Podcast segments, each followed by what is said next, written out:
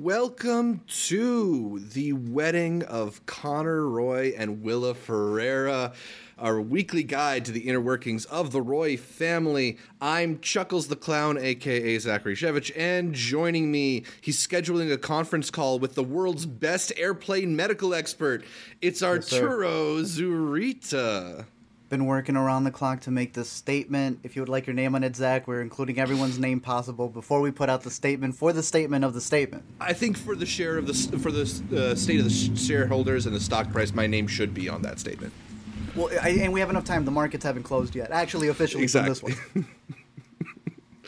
uh, this week's Succession, a a big one, a memorable one. Uh, 16 minutes into the episode, Jesse Armstrong delivering an absolutely brutal punch that I don't think many people saw coming, or at least they didn't see it coming quite so soon. Logan Roy, American Titan and beloved father, dead at the age of 84 years old. Uh, he died as he lived, attending to business instead of being by his family. Uh, we talked last week about how things seem to be lining up for Logan to die estranged from his kids, but his Arturo, children. were you ready to see it happen so soon?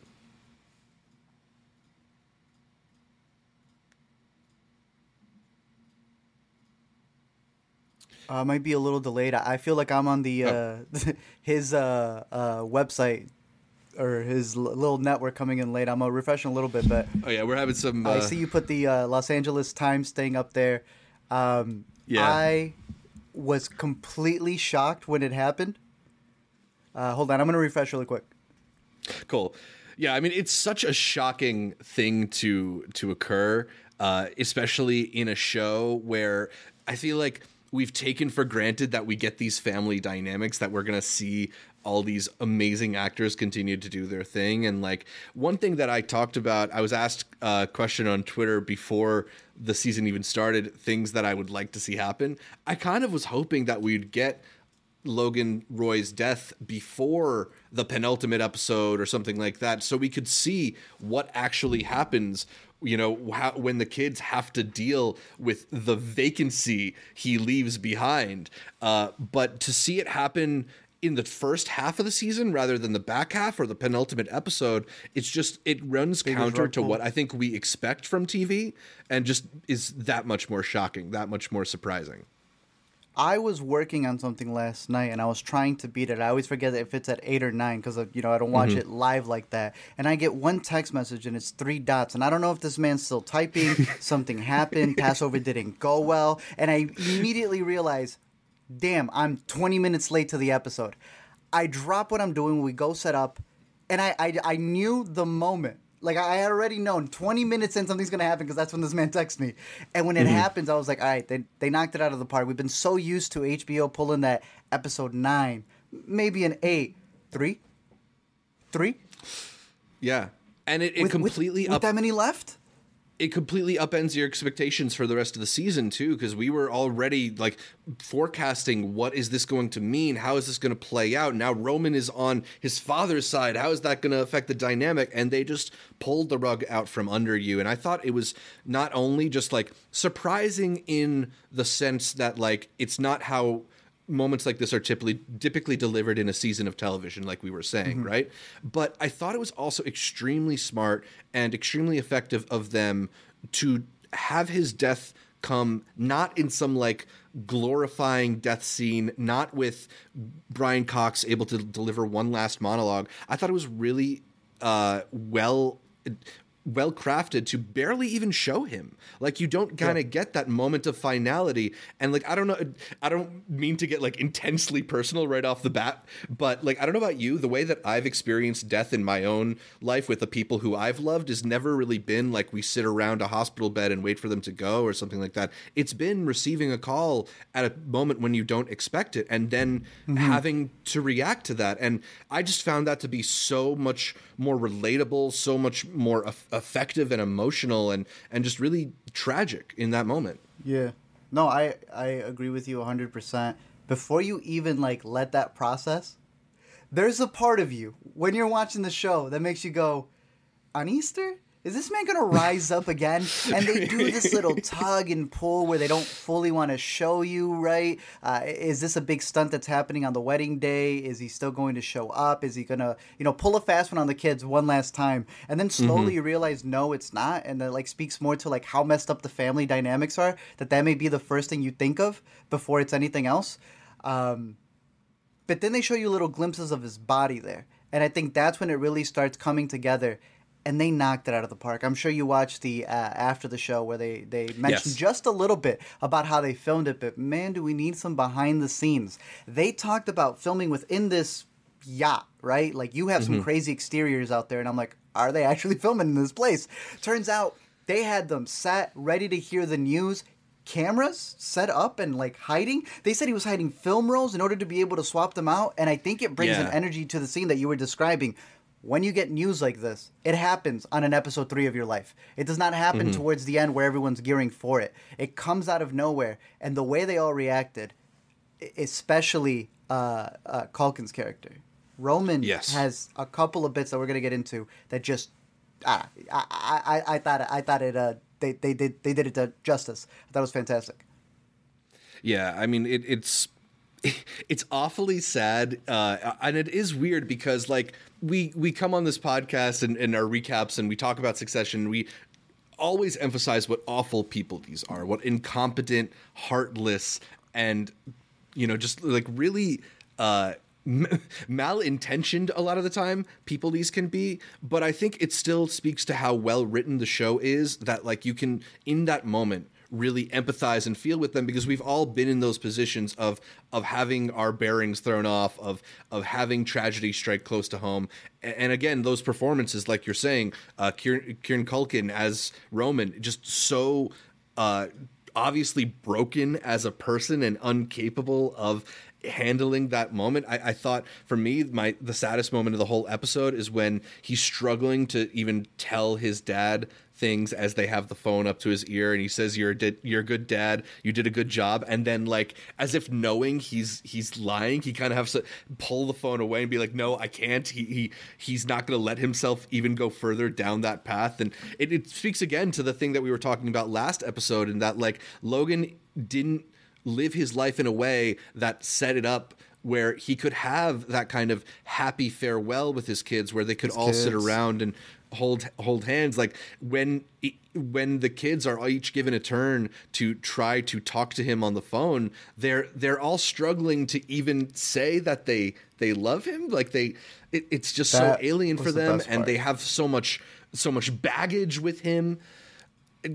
I, you know, Succession is is like it rides that black comedy line, but in this episode, did you find it to be more effective as a trauma as a trauma drama tragedy, or or was it still yeah. the black comedy that pulled you through? the through? Traumedies that they say. I, I think the show's always done a really good job of going from comedy to drama uh, e- even in the sense of what the first thing you pulled up, right, was the show kind of bleeding into real life events, which I think uh, the LA Times is always uh, playing with. Uh, shout out Movie Files. He was talking about how TMZ may have reports. Like at this point, I don't even know if he's kidding. Like that's TMZ because the LA Times putting out obituaries.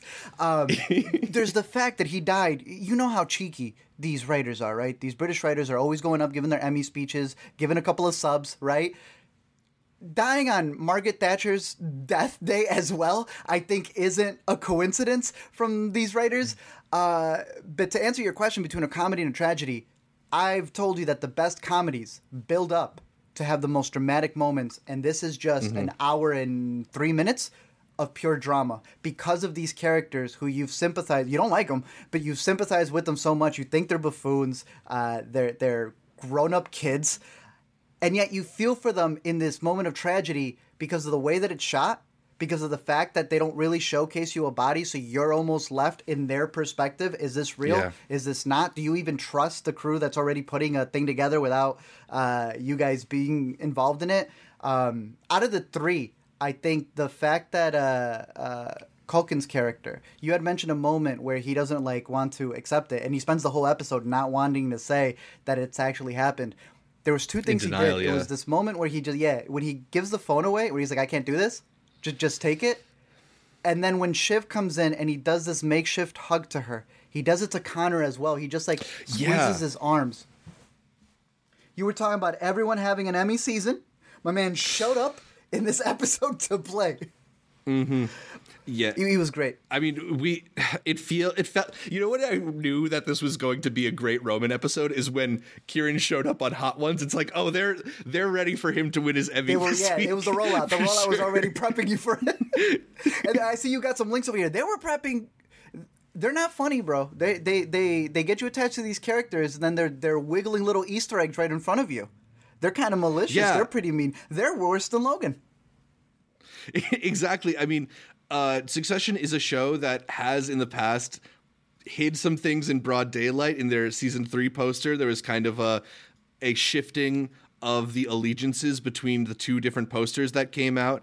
Uh, but the season four poster left something in plain sight that feels like a terrible taunt right now in that if you you look in the reflection of the building there is that plane flying overhead and i don't know if i'm just overthinking this aspect of it but Nah. uh you're you're not allowed to fly over New York City like it's restricted for air travel because of you know 9/11 of it all uh so that they put that there is extremely intentional on their behalf and yeah, I mean, they they knew this would be the episode that got us. Yeah. Uh, on top of that, the fact that the social media team came out and was also posting the text messages, really honing in on the fact that all of those calls early on that you dismiss about Tom uh, messaging Shiv end up becoming a really big deal because it was her ignoring the fact she could have spoken to her father at the end. One thing that bothers her, like, was I speaking to somebody who was still there? Like, why was Kerry talking to uh, uh, what's his name more? Why was everybody having the uh, ability to have a longer conversation than her and not realizing that it was there the whole time? So I think HBO secretly putting it in the poster right there, as you see it, yeah, easily. Uh, just a way to taunt you. I think they've done it with all of their posters. I think this is the best one yet because of the fact that they did it so early. Yeah, there we go. Now I got the now the pictures are up on the stream for people to see if they haven't yet. That plane that's uh, hiding in the poster there, very devilish. It's good. Of them. good. Yeah. Uh, so what else did you struck to struck you about this episode? I mean, it's obviously very sad. I think just talking more about moments that really like gave me a lump in my throat. Uh, the way that Shiv reacts to hearing that Logan is dead with "No, I can't have that." I mean, it's real like send it back to the kitchen vibes, but at the same time, like she's just that's all she can do to process this moment. Um, Yeah. and and just the way in which all the all the kids are clearly like they don't have the emotional intelligence or the Emotional. the Capacity. like yeah like, like the they're not settled enough their their souls are restless and they don't know what to do with themselves in this moment and how when they get that first call from Tom saying that Logan is very very sick all Roman and Kendall can do is try to like find out who's in control of the situation. Can we talk to the medical service? Let's get the world's best heart doctor Can I on the phone in the one to two pilot? minutes. you can't speak to the pilot, son. He's flying a plane. Ke- Let's give a quick shout out to you know everybody's saying like uh, the that Kendall and Shiv and Roman are kids, giving great yeah. perform- Obviously, obviously, Peter Friedman, the actor who plays they Frank, were working. Such an incredible amount of gravitas. That phone call with Kendall that you mentioned, when he has to like hit the plane in frustration and tell him, "Son, you can't talk to the pilot." I mean, it's it's so real. I, th- I think Frank is actually Kendall's godfather too, and and he's you know he one. really is. And exactly has been kind of Kendall the closest thing Kendall's had to a father at many points. So Mm-hmm. just to to hear him try to get that across to somebody Yeah. clearly in denial it- it's it's the kind of thing that I don't think we get to see very much on TV and it, it's what partly made it feel so tragic to me to see Yeah, uh, like you brought up earlier, he had just had a the last week's conversation with all of them at the karaoke bar. They could make that, you know, we're not as uh, strange as you know the media may want to make it out to be. But the fact that you have them at the wedding, and he dies on a toilet in an airplane, beautiful airplane by the way. It was a lot bigger once it landed. I, I was like, how would they get a bed in there? Because it's that massive. He doesn't get the helicopter. Uh, the fact that everyone who's there isn't fully related to him, including Tom. Like Tom is at the point of getting the divorce. You have the crew of people who have been there from the start. Mentioning Frank, Frank was there at a point in time in the beginning, in the first episode, when you get like the initial scare, what sets everything off in the series that Yeah. he may be dying. So who's going to be the successor? You finally get it here, which I- I, I've heard a lot of people uh, get a little worried people would be me. if Logan's gone, what's the show, man? I don't know.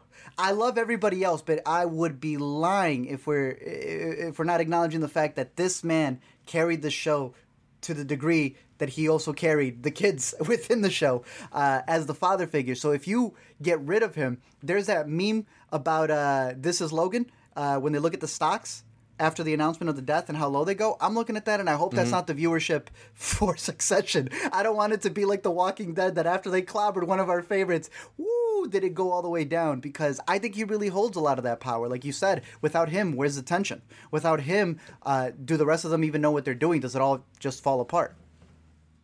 The- yeah, it will be interesting to sh- see how the show is able to navigate its future without Brian Cox giving that titanic performance at its center. That all being said, like there is that stretch run in that first season as after he has like you mentioned those health problems where there are a couple episodes where he's basically just held up in a hospital bed saying next to nothing. So the show has been good without him playing a central role in it. But it's also that was early in its run when we're getting introduced to a lot of the characters, not in this moment where he's in such an integral part of all of their lives and they all have this sense of lack of fulfillment because of where their relationships ended with him. him. Yeah, exactly. Yeah, I I think that the show will feel like there is this sort of like presence missing, but I don't know if I think that's a bad thing, right? Because that kind of is is this meta feeling that the show is giving you that puts you in the shoes of the people at the company of the people in the Roy family. Like there is this central gravitational force that's suddenly suddenly been thrown aside and now if everybody is going to like you know travel in their different directions and bring chaos into the universe there's nothing to to hold them all together the way that Logan once did do you feel that this death being pre-planned so far ahead of it is the reason why they're ending it this time? Because you know you, you think of other shows like The Office. Once you removed Steve Carell, what happened? A lot of people still like it, but you removed that aspect of it, and it it changed the course of where that show was going, and eventually ended mm-hmm. to the ending of the show. So, do you think that once they pulled him out, they realized, oh, okay, we're not going to continue it without him, or is it a matter of as the way the story goes?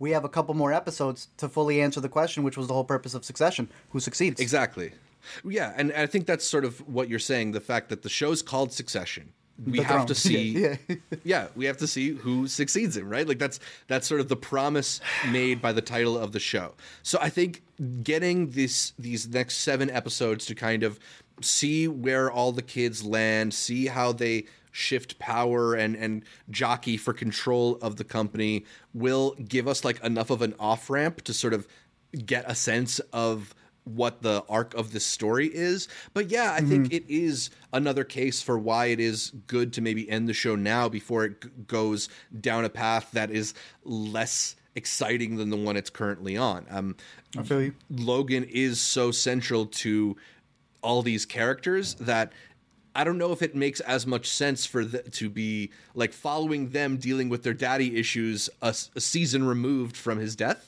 I mean, Makes maybe sense. it makes sense in like reality, but maybe not as much in TV. So I, I feel like it's cool because they've given us enough time to really figure out, find out what happens at when. Uh, when the guy at the top finally is removed, right? Like we we get it's not we're not getting like a cursory like oh and then Kendall went on to da da da type of epilogue. We're really gonna see all the fallout from this death. Uh, but I don't know if we need to see much more than that. I don't know if that's the purpose of the show. Yeah. So 100%, that was him in the body bag. No switcheroos, no Easter switcheroos? Logan. Yeah, a no, little no, too late not for April. Fools. So, yeah, you don't think he's gonna pull something in the next one? He's gonna ah suckers. I mean, for I was thinking that for maybe like 15 minutes there, especially with Roman just refusing to to admit that he was Yeah. dead or believe it. Uh, I don't think so. I, it, the moment they Not were that waiting show, there for him. unfortunately. Yeah, let's start it back from the top if you don't mind, though, because I know you got a little bit Let's of a plot it. breakdown. Can we talk about Gerri, dude, or wherever you want to begin it? But Je- I thought that was going to be the big pull. The moment I got your dot dot dots, I went, oh, they're trying to get rid of Gerri. Gerri's going to pull a fa- I almost started wondering, did Gerri pull? How how much did Gerri pull? Uh, so yeah, the episode begins like a, like a typical Succession episode. People on phones in cars making uh, demands of each other. Roman on his way to Connor's wedding gets a call from his dad saying that he's uncomfortable with Gerri and wants Roman to fire her. Uh, you feel like this is an Wrong. actual request from Logan, or is he just testing Roman's 100%. loyalty here? I think it's a it's a twofer. That's what makes Logan so great is that he knows how to knock out two birds, one stone. Uh, I think he was getting ready to get rid of her because he knew where things needed to shift to. I don't think it was a smart decision, and I think uh, what really led me to that is not only have I been a, a Gerri stand, I've been saying she's going to come out uh, unscathed by the end of it all. We already know one of the most pivotal scenes from last season was the picture being sent to her phone. I don't think it's a smart idea to go against that. There was also, uh, and I'm blinking on her name, uh, Demara, the actress's name. Uh, yeah, Karolina. Thank you. When they tell her that they're gonna swap her out, right? The first thing she does is her eyes get really big, as in like this isn't a, a, a smart move. Uh, So all of that leads me to believe that it wasn't the most. Uh, I, I don't want to call it a smart this or not a smart decision because it did come from Logan. I'm sure he had something else to do, but because he's no longer here to see it through, I mm-hmm. think we see repercussions later for a character who really needed Gerri by his side and didn't get that. Yeah, I, I think it's not gonna because we see from the next week on Succession stuff that like Gerri isn't being cast aside. She's gonna stay integral to the company. Uh, you Yes, know, now sir. that Hey, the person who wanted know- her fired is gone. So I know you do your over under, but I've never seen someone Yeah. like she didn't go over, she didn't go under. She like went both ways and ended up right where she began in the episode. exactly push. I love it. Um, yeah, I mean, um, what, what what else is there with that? Uh, Roman, I think, while he while he is like being tested here, it's also Logan probably still being mad about the t- about Gerri and Hugo laughing at Kerry because those are the two people who weren't included on the flight there who ended up at Connor's wedding. So maybe a bit petty on Logan's Great behalf, point. but Great yeah. point. They were okay. yeah. That's uh, so- their punishment. Go to my son's wedding. That's terrible, bro. exactly yeah well connor's wedding this yacht. specifically feels like it could be a uh, punishment uh, after that tom gives greg a call uh, letting him know that he's got three or four people gregging for him uh, before he one. gets on the flight to to uh, Sweden with Logan to try and conquer Matsson.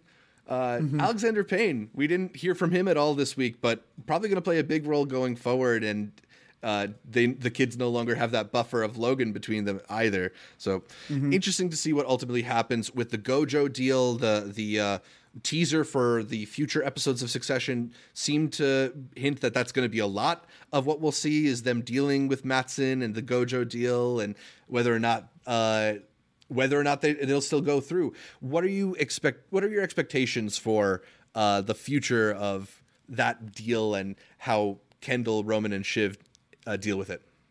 I don't think they can handle Matsson, which is Skarsgård, right? I don't think they can handle uh, who do they owe ten billion dollars to that they won't be able to do now.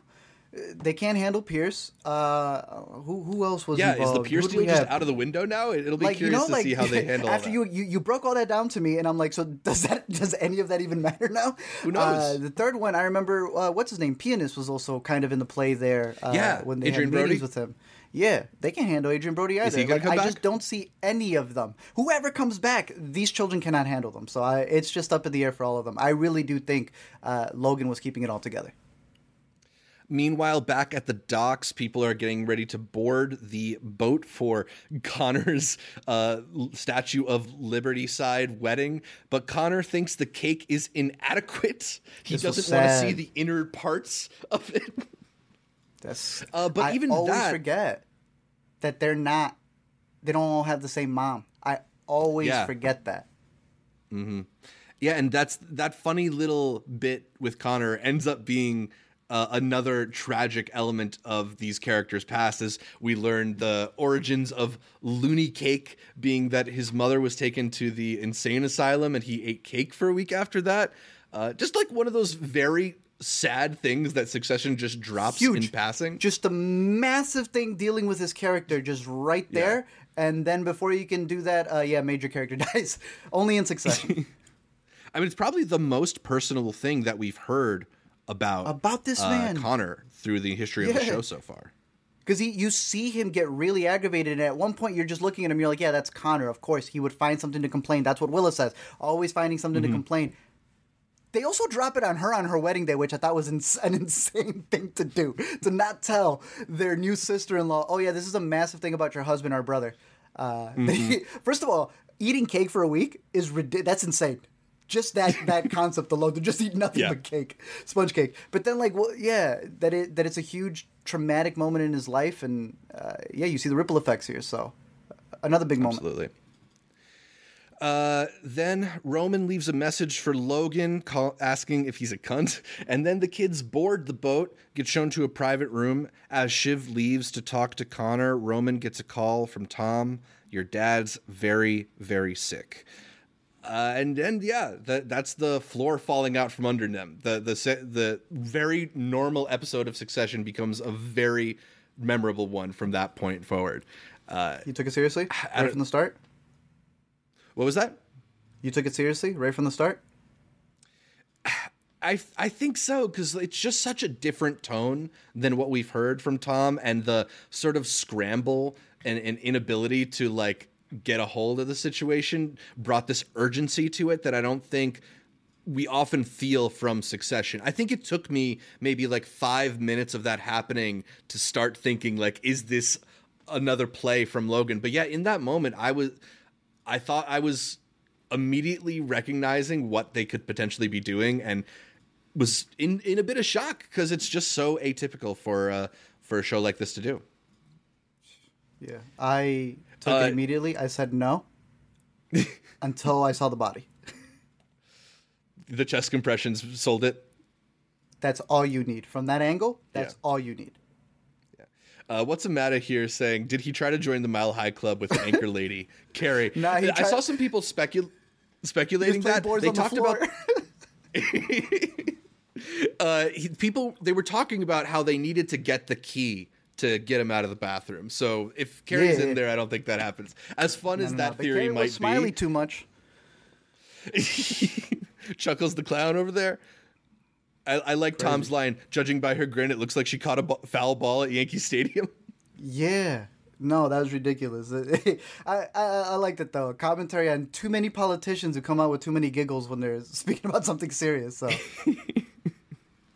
Yeah, so we talked about how uh, the kids' immediate response is to kind of demand that they get the best treatment and the best people and to try and take control of the situation since that sort of has been their go-to de- method of dealing with adversity is ask Yeah. to speak to the manager of the plane or something like that. Hi, But, God. like it, here it's just so much more tragic because you see it's it's their inability to to handle it and their inabil- their inability to uh, process. be emotionally ready for it. Yeah. What did you think about the moments immediately when they received the call and, you know, not having Shiv there? Shiv, of course, also uh, ignoring a couple calls from Tom that maybe would have gotten them on the phone with her with their dad a little bit earlier. Yeah, I think them posting that after the fact from the official HBO account was just again them taunting you even more by saying, "Oh, make sure you pick up that call." Uh, you know, I think that's why she feels the most guilt when she comes in and she's wondering about the time because I think she's a person who wants to see who else's fault it could be besides hers. I think the fact that they waited so long to call Connor, Connor didn't even get a pretend to your ear thing. Or Like they did for Shiv, like they might have even been doing Yeah. for them. He didn't even get like a. He's such an one. They- afterthought to them. Such an afterthought, but for his first thought to be, I'll save it. His first thought was so sad. I'm sure you'll bring it up right now in the outline. That was terrible to hear, but that initial call and it going just between the two of them and the way that it's shot there. There's there's a lot of things in movies where they'll they'll set up like two cameras or they'll set up like one camera and one angle. Actor will do their bit, and then the other actor will do their bit. And there's just a loss that you have there where the actor Mm-hmm. is acting, but off of an impression that they heard about an hour ago. Here it does not feel like that. It is not a break in a setup. It feels like they're reacting to each other and the whoever may be on the phone in real time, and that's why it's so effective. I don't know if you watch this show or this episode without having seen any of it, and you come away going mm-hmm. like, "Whoa, that was the the greatest episode of of series history." If you don't know the characters, I think you'll still be super involved. But I think it's a simple. It's as simple as just letting them work. Yeah. No crazy, you know, miss a scene shots or whatever. Which all that's still in there. They they plan for it, but it's just putting them in this pressure cooker because of us knowing them so long. You just you just let it flow, and uh, it, it delivers. Yeah, it's the intensity of the moment, and all the actors were like clearly up for it. I personally, I thought that Kieran Culkin was the one who blew me away the most, but I thought everybody was really excellent on this episode. And it, it's like uh, in the after the episode, Alan Ruck was talking about how when Sarah Snook came up to him as Shiv Yes. with tears in her eyes, like that's all the motivation you need to act in those scenes. They all were just so so emotionally in it and It's so relay race. emotionally available. Yeah. Yeah, yeah. It, exactly. I like the relay race is a good way to put it because they're all passing the bat- emotional baton in that moment. Well, they said it was like a play, and like I was telling you, when they were up there Yeah. and they were get, dude, they had this shot. It was like they were on the new iPhones. They like zoomed it out a little. They like, let's get more of the towers in there, and you see everything Yeah. in the background. I'm like, are they filming on this ship in real time? They really make you feel that when they're down there, and like you said, having that play like uh, essence of it brings in an actor who's almost Mm-hmm. kind of throwing it to somebody else. And I agree with you that Culkin had the best one. His emotions to everybody else, just a little touch, whatever, felt like it was improv. Like I don't know Mm-hmm. how much of it was scripted and how much of it at the moment they just felt like doing something. Um, it's beautiful, just just beautifully filmed. A- And we talk about how good the the dialogue, how good the writing is on Succession, but like that's not just the really pretty lines. That's all the stammering and half sentences too. The, the little like I don't, yeah, I I just I just I can't. Like those Yeah, are I'm all not sure. Yeah, they they tell so much about their characters and one of Uh-huh. the things i love so much about the show is how much you can learn about the characters through things they say that just show you bits of their personality like that but uh, like like you're mentioning that that moment when you know they again in the behind the scenes they talked about they had a 27 minute scene a 28 page scene that they shot with three different cameras hiding different bits of film reel on the set to swap out because film cameras can only shoot for 10 minutes simultaneously. But it keeps you in the moment and that sense of urgency which is so rare on succession w- was really really palpable because they're like you, you feel them processing they go from one room to the other and you can feel the actor like preparing for for the emotional devastation that he has to deliver to the next person uh, on top of it, it's a some of the most incredible stuff they've done on this show and the boy invited press.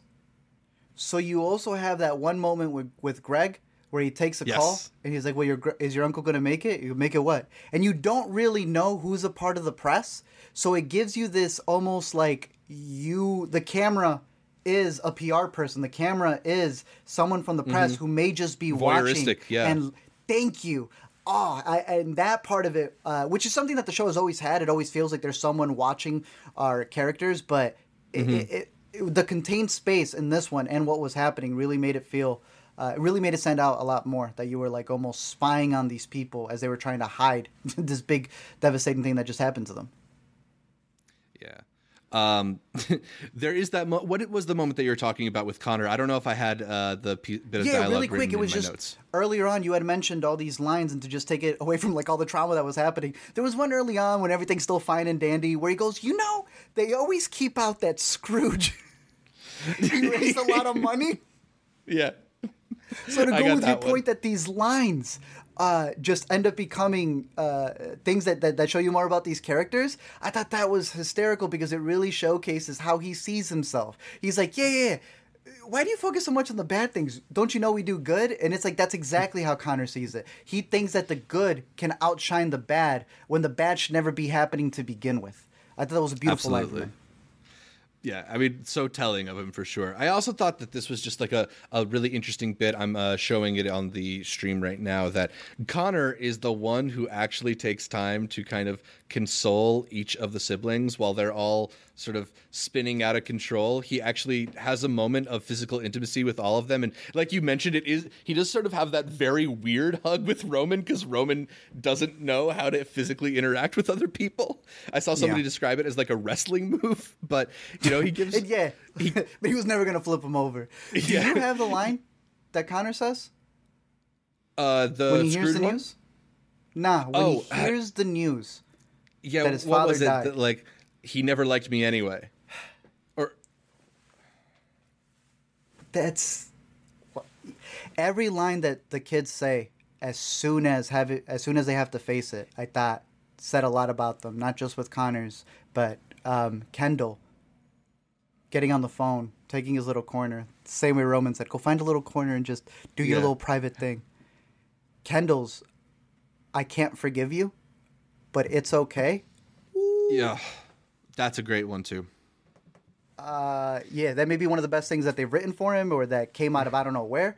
Because I like how they were all talking about their processes, uh, and and Mm-hmm. Kendall was like, "Nah, I got to be in there. Like someone is dying, that's just me." And I'm like, "You would Right. be." Uh, what's his name? What's the actor's name? He does do that Uh, in Jeremy every Strong? performance. He he does a he goes a little too overboard, um, and you could just tell that he stayed in that state of mind. So I don't know if that came from him, if that was already written for him, but uh, I can't forgive you breath, but it's okay is a huge line, and it goes hand in hand with the conversation we are having last week about was the father there at the karaoke uh, bar to really apologize or to still do business? And I think that was the best closing line. I cannot forgive you, but it's okay. Absolutely.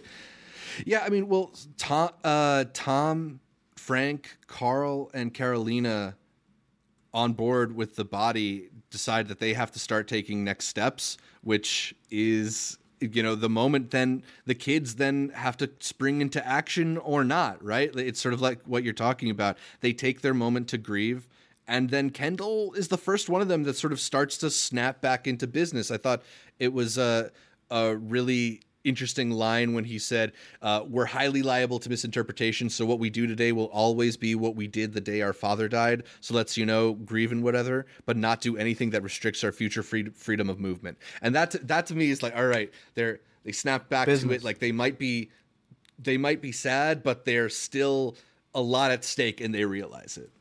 Yeah. I think he also gets a look from Hugo when Hugo comes into the room and he goes, Are you ready, son? I'm reading a little too into that one, right? Bit of will has been made. Right. Right. Uh, I mean, we assume so. There better be. Has to be. I think an interesting question to ask, though, if we're talking about a will, is uh, whether or not Kerry is in it. Ugh. I think that I hope not.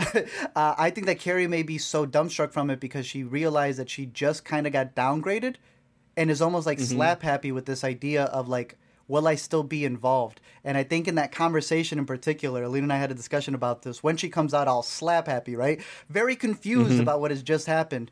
That uh, Karolina tells her, "Hey, about um, we're working on something here. If you could just go to the back." And then she's like, "So do you need me here?" make yourself and comfortable. To me, yeah, Lena and I were, were discussing. Should she have been told, "No, you're not involved. Just go to the back"? I think sh I think the direction was already given that you were not involved. Go to the back. Yet she still felt the need to be. Will I be included? Will I be this? I, to me, she's feeling she's not a part of the will. She's been pushed to the side as anchors. She wants to be included in some way, shape, or form because it's done for her, right? Uh, the same way that Greg has been told, you were at the bottom of the pole. what are you now? I think Kerry's in the same position. The one person who was defending him the most, gone. Yeah. Uh, she lost her protector, and so did Tom. I think one of the moments that I haven't seen people talking about a whole lot, but really stuck out to me was Tom's phone call to Greg, where he tells Greg room, the yeah. news that Logan's died and asks him to go into the office to delete that logistics folder, that pesky logistics folder that's got some pretty damning information in it. They've always sort of like dangled that bit of information too, and I, I guess it's interesting that they chose in this moment to not let you forget that uh, there's some stuff Tom is still holding on to that could potentially mm-hmm. be quite damaging. Uh, he also, I thought, interestingly, tells Greg that people should know that That's he was with part. Logan when he died. That's hilarious. Get the little birdies yeah. out there. Tell your story, right? You mm-hmm. just brought up the line that you quoted from Kendall. We will be defined, or what is it, by what we did on our on the day of our father's death. He's realizing the same thing. I need to be on the record books as having been there by his side on his death day. Everyone's mm-hmm. just writing their history. That's it's insane. Yeah. Uh, so as we were talking about, the kids start to scramble for uh, their bit of power. They decide they have to be on on the statement. Kendall says that even if they want to change their minds to na- tomorrow, they need to keep their options open by appearing in control of the company for the time being. Uh, and then there's that really devastating scene where Roman tries to open up to Gerri uh, after uh, th- when they're in that room together, and she just completely mm-hmm. cold shoulders him. I didn't understand. I understood Gerri emotionally.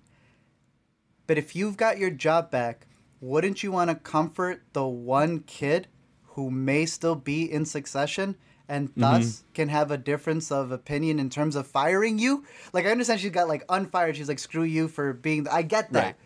But like, don't you still want to have an in? Like the, the the top dog is gone. It's the kids now. Yeah.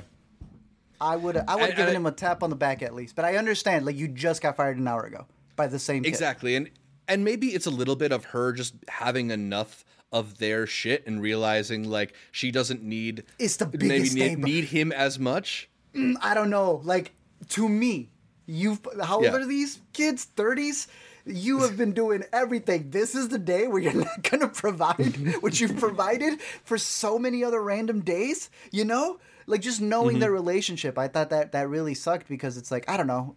I, he really wanted it. There's just that one moment when the door closes and he just wished that she was there to just just hug him or, or give him some sort of yeah. embrace. Those little weak embraces he was giving everybody else. He wanted someone to just mommy, bear yeah. hug him. We'll see. That's gonna be really interesting how that plays out. Yeah, absolutely. I mean, like, you know, there We've never seen them as oppositions. When, right. Yeah, we haven't seen them on on uh, against each other, so that might be an interesting future thing to follow as well. Um, Culkin I think in that first talk, it's really interesting. There's a moment when Gerri says, This means nothing to me. And I do feel like there's a part of Gerri who kind of feels like she's been through enough of the bullshit and she doesn't really need, like, kind of where Frank was when he first got fired, where it's like, I'm old, I got my money. I, That's right, he got fired. You can't really affect me emotionally anymore. True, true, true. Uh, so then we have uh, the press conference where everybody finally arrives at Teterboro to deliver the news to the world, and Shiv steps in front of the microphone, adding that the kids intend to shepherd the company's future. We'll be there.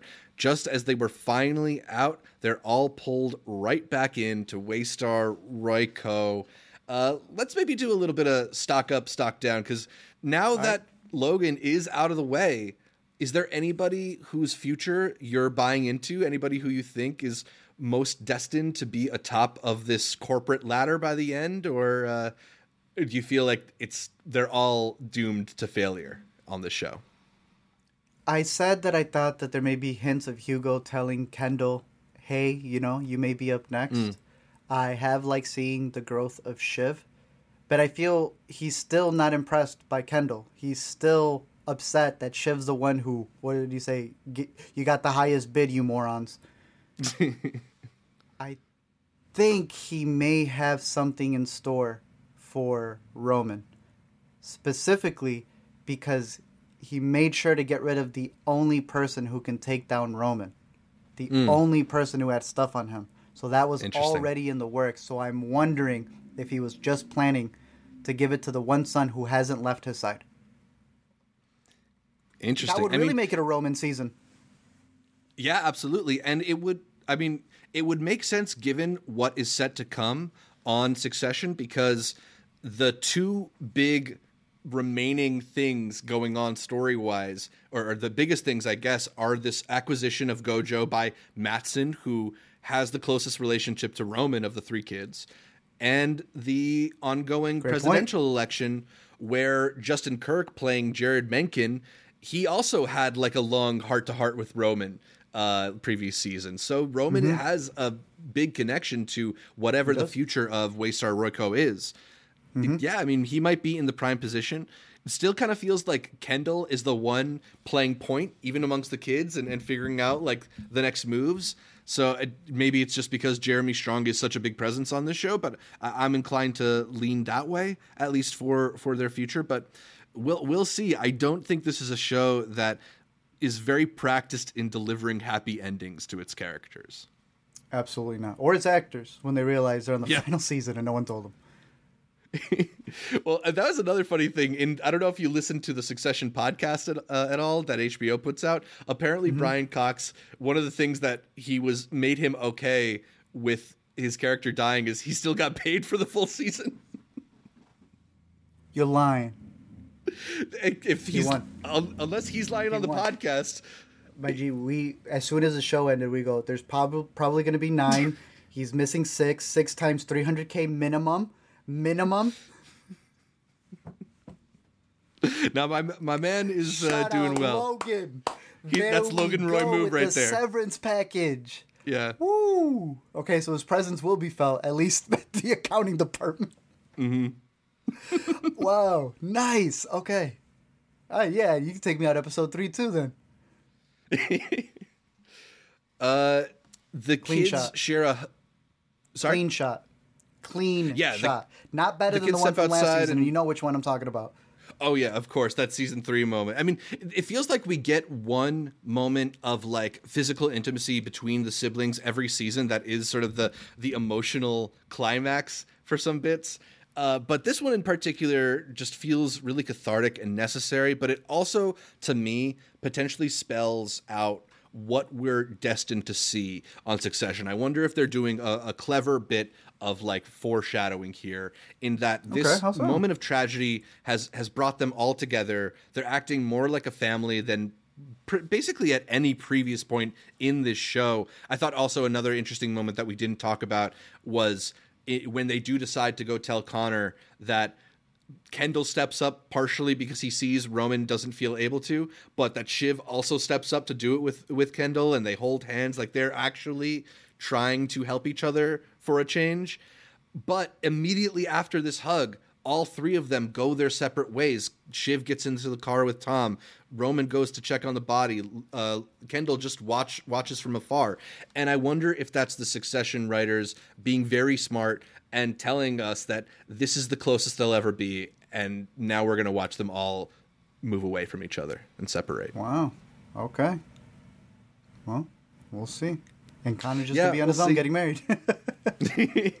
and then the episode, of course, ends with another brilliant bit of Nicholas Britell's score. I mean, that always is like the thing that brings this together. It's th- those those drops at the end of the episode just always feel like a big exhale moment. I feel I feel yeah. my body tension start to uh, dissipate after that. You know, it's so good. I've heard people complain about, you know, the Game of Thrones one, right? Oh no, I think it was uh, Nikolai said he couldn't watch the new series because it was the same intro. We've had this discussion mm-hmm. as well. Star Wars has done it. You know, Game of Thrones is doing it. If you give me the prequel, I want those piano keys for Succession yes. to stay. yes.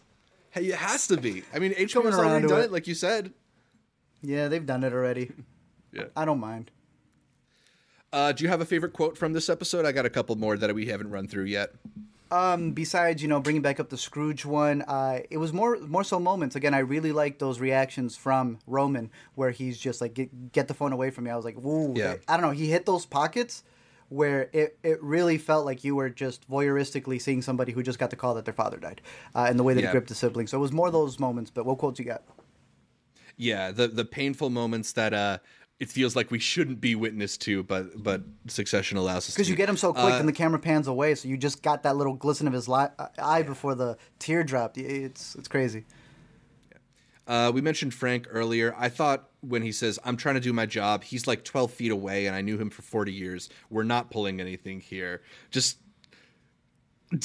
Yeah. just a Yeah. very real delivery on that too and it, again this is a show where everybody's constantly jockeying for control but like it's a little hard to to be in that mindset when there's a dead body right over there right Yeah.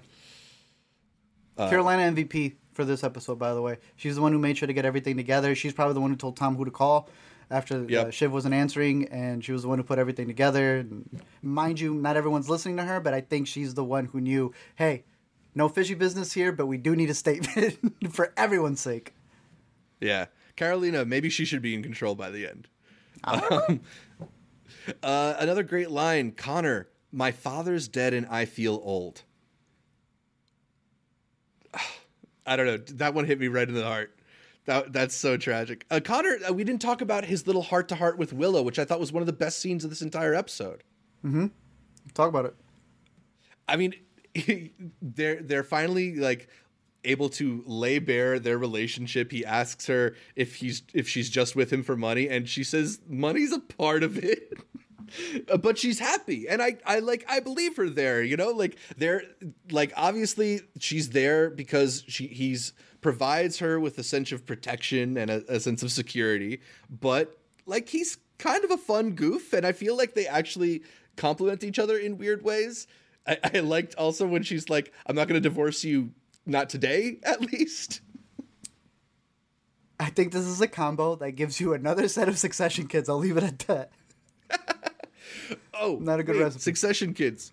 Uh, we should probably talk about one other element that I, I think would be very interesting uh, Okay. if they choose to follow this path. Because Caitlin actually reminded me of something that happened on last season that I'm worried a lot of people are forgetting. Um, and there's just a very little moment when they're at the the wedding. Um, let me see if it'll pull up here. Who's And Connor mentions that dad is working on his his baby batter. He's he's drinking that maca root. He might be Stop. You think Kerry's trying pregnant? for a kid with Carrie. Could that be another shoe to drop later this season? Damn. What an anchor. Sheesh. that feels gross now Another we process Roy it. sibling yeah, joins the maybe. fold. maybe. Ill. Yikes. Uh, but the best quote of the episode is probably Kendall. We'll get a funeral off the rack. We'll do Reagan's with tweaks. so good. I wonder how many of those he goes. I know he's not improving those, right? So I wonder how many Yeah. of those he has and then how he tweaks it to the moment or if he gets it like straight out uh, with those quips. But let's go on. Yeah, I mean the cutting room floor in the Succession dreader room is, I'm sure, is littered with gold. Uh, I like Ashnik here in the live stream comments. Brought That's a good one. Greg, please don't use my name as a verb. I'm still, I'm a, still a human being. Don't use my name as a verb yet. But Gregging is a good verb, though. Not gonna lie. It is, and you immediately know what he means as well. I agree.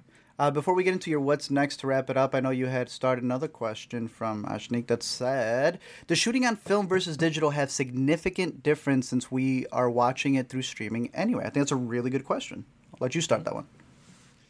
Um, I mean, there's certainly like, I don't know if you can notice all of the quality if you're not watching it in in a pristine environment for sure. Like if you're not, if your TV is maybe not the most up to date, you might not notice these things as well. But there is like a different quality to how it looks when it's shot on film versus on digital, and I I think particularly because this is like a very high society world that we're in, and they're they're uh, this is the elites of the elites and this lavish these lavish environments. There's like a, almost like a classiness to giving it that filmic look, like a very like traditional kind of environment and vibe to it. So I do think it like fits the tone of the show as well. And, and then when you add in the fact that like maybe because they're shooting on film, they are a little bit more precious, a little bit more intentional, and and just That's making thing, sure yeah. that they're uh, you know make getting the most out of it. So Mm-hmm. I think there's uh, there's things that you can tell, but also some things that maybe subconsciously uh, affect the quality when you're shooting on film for something like this. Yeah, longevity too. Having it on film Yeah. doesn't mean that you won't be able to showcase it later. So the question being like, you may not be getting the best of it, but I can guarantee you, watching something on your phone that's shot on a phone compared to something shot on cameras on that same little tiny screen, you will see a difference. So I think the difference still showcases, even if you're not getting the most quality. But you never know; they may have mm, showings of it in some sort, but you still feel the artifacts of what the film is. And like Zach said, that's a big thing that uh, throughout the years, I think a lot of directors have gravitated towards. You're able to get different performances from your actors because of the way that the set runs when you have film. So um, I still think it's worth it. I think you notice a lot of the, the grain and the scratches on them. Yeah. So good question. and especially especially that uh, moment we were talking about where they do the 20 minutes 27 minute scene i mean that urgency that is so palpable in those and to moments catch it on film. M- yeah may, maybe it, it does feel that much more urgent because they know they're they're only doing this the one time they're getting it on film so It just yeah, looks I think there are qualities that um, benefit to shooting it on film all right but let's talk about what's next for the show because with Logan gone, Kendall, Dead. Roman, and Shiv lost Did you their pour one out for, primary. for Logan last night, bro? We should we pour one out now? I can pour a little out for Logan right now. Yeah, figuratively speaking, me- to Logan. Do it on camera a little bit. Papa right. Logan. Oh dear. Miss my All try to miss my laptop. the stream's done. yeah, no, it, it, it stinks, bro. It's one of the biggest TV deaths.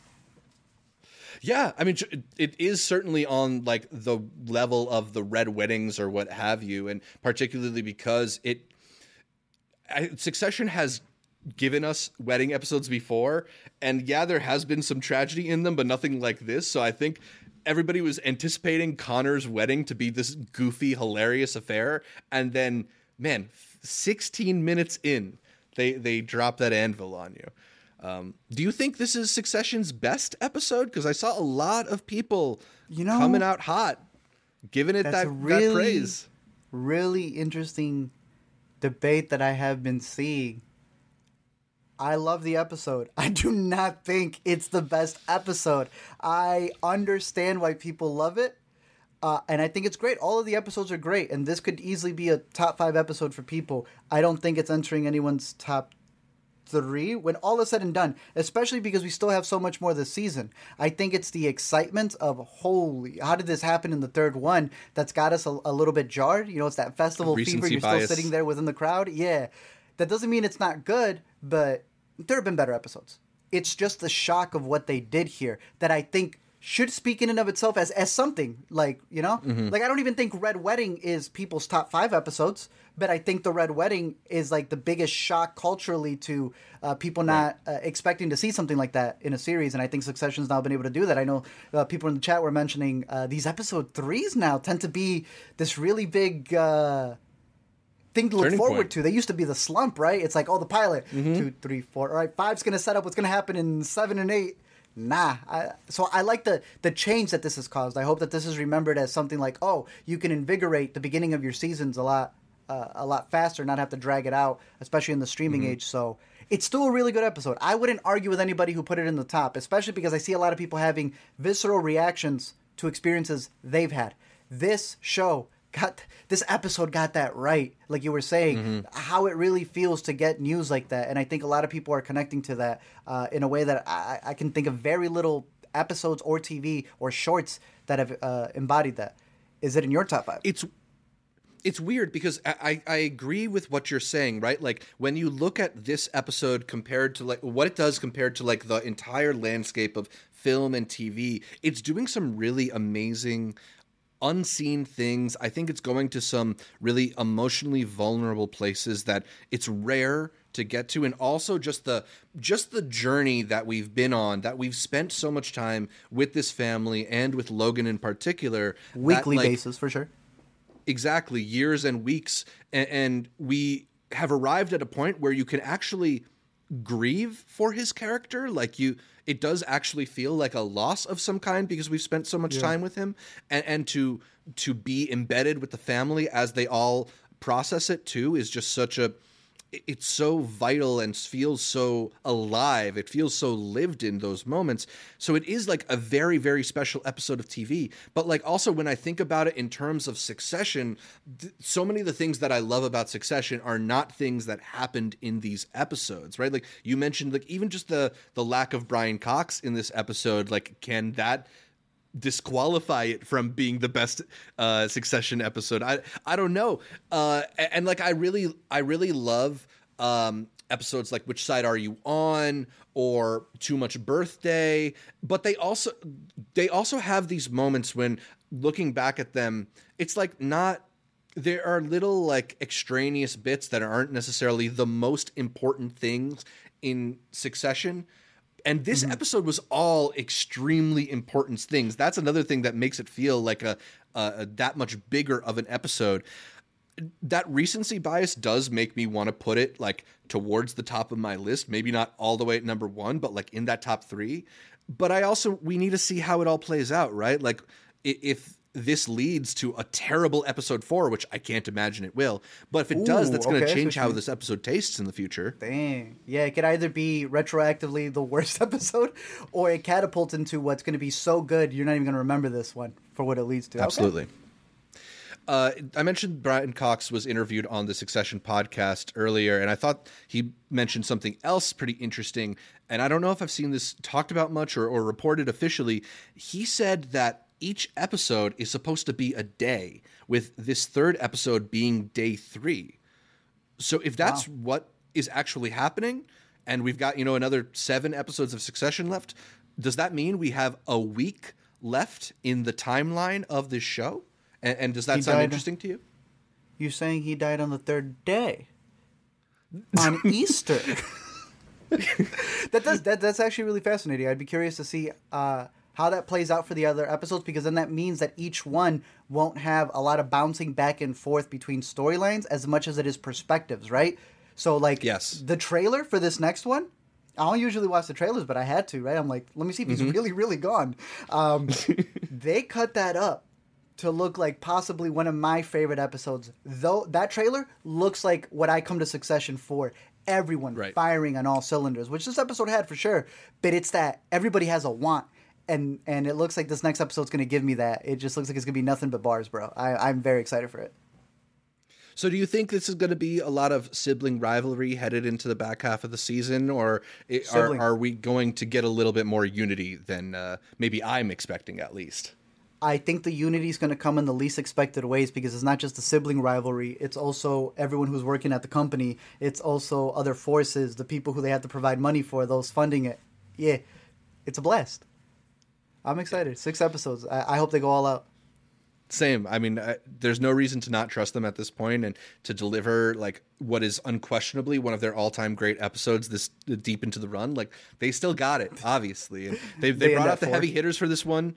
Uh, Jesse Armstrong wrote it. Mark Mylod directed it. So you know they they knew that they had to step up for it, and I look I, if they've got if they decided to do it this early, that means they must have a lot of stuff they want to do for after Logan's death. And I'm really mm-hmm. excited by the fact that they have given themselves so much time to deal with the fallout. That that to me has been the kind of lingering question like what what happens to these kids when dad isn't there to make up for their mistakes or kind of just be uh, be like this person who can't be crossed that gives them security. So uh, it will be interesting to see what happens when they do start to try to wrestle control from one another rather than just from their father.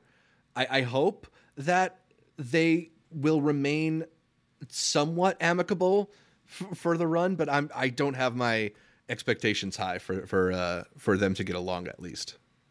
Me neither. Uh, so let, let me wrap it up with this. What will it be like for you to watch the show without Brian Cox? You already talked about how you're going to miss that Titanic performance, but uh, are you still looking forward to Succession every week?